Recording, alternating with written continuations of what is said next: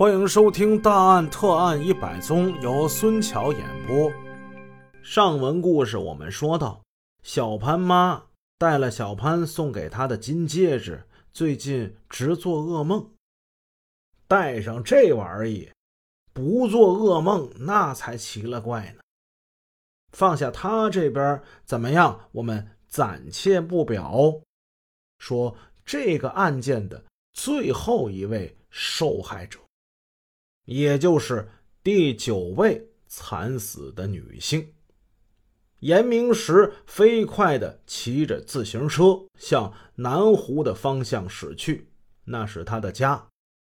他有一种不祥的预感，恨不得马上就能骑到家。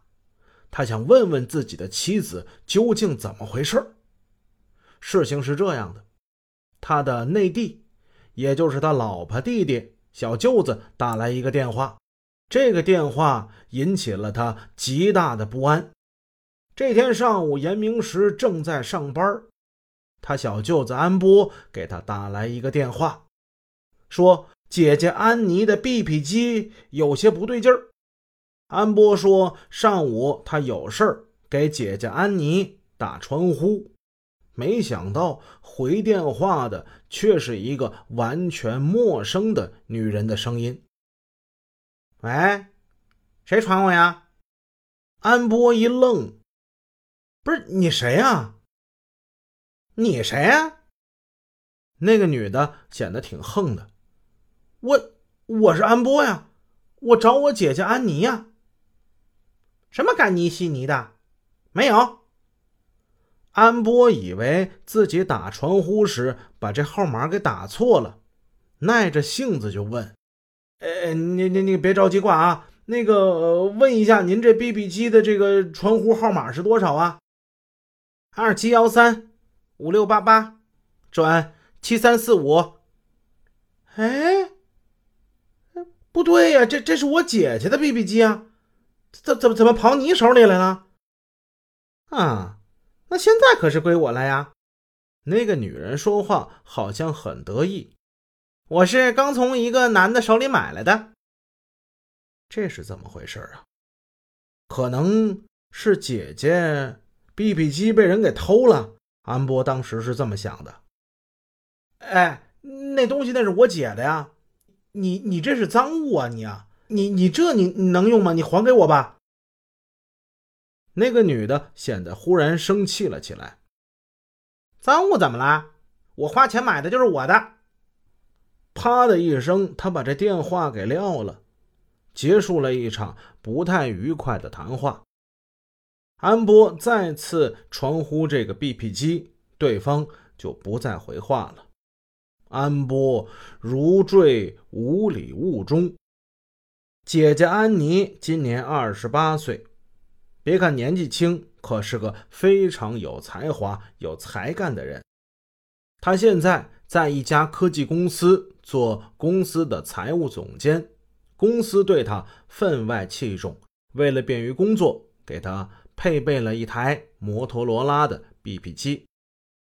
因为安妮表现出色，公司很快又给他配了一部大哥大，也就是我们今天的手机了。现在手机人手一部，您现在正在收听节目的，这不就是手机吗？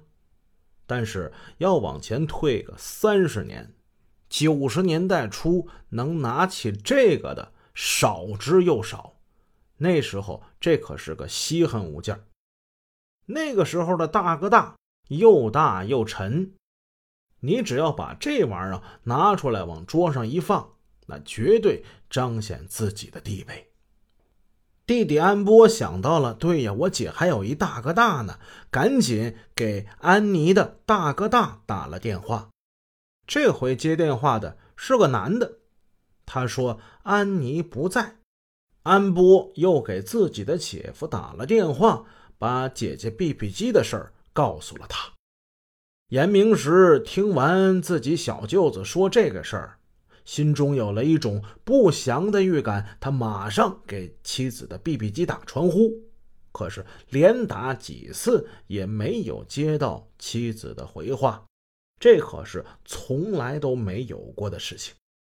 他就想，哎呀，是不是像安波猜的那样，安妮的 BB 机被坏人给偷去？再坏点说，被人给抢去卖给别人了呢？他心里十分的不安，熬到了下班，急匆匆的往家赶。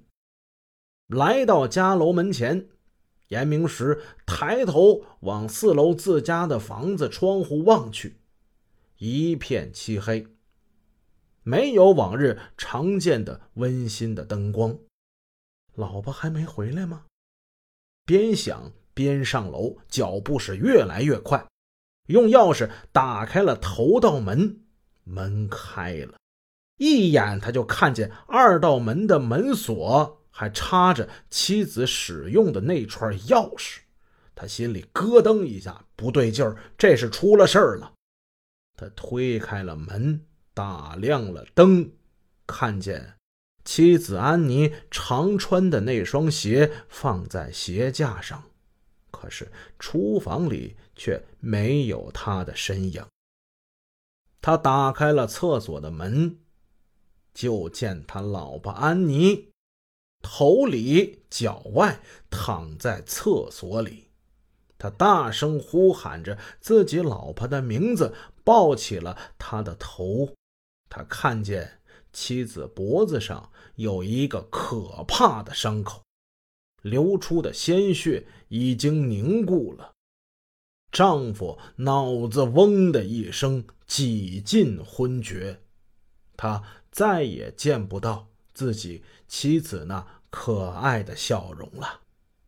公安技术人员勘察现场，发现安妮脖子上还紧紧缠绕着。一条崭新的绿色枪钢，它是被人勒颈造成窒息，又用单面的刺器刺破了颈动脉和肺脏，导致大量出血而死的。犯罪分子劫去了大哥大，劫去了 BP 机，还有录放相机、金银首饰和小部分的现金。种种迹象表明。安妮是这个血债累累的杀人狂魔残害的第九位女性。面对着血淋淋的惨案，串联三号的专案干警们再一次被激怒了。不抓住这个杀人如麻的犯罪分子，愧对人民。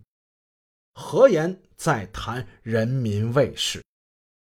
在这一次的案件之中。犯罪分子从被害人家中抢去了一部大哥大，这是串联三号公案前八起案件之中没有过的情况。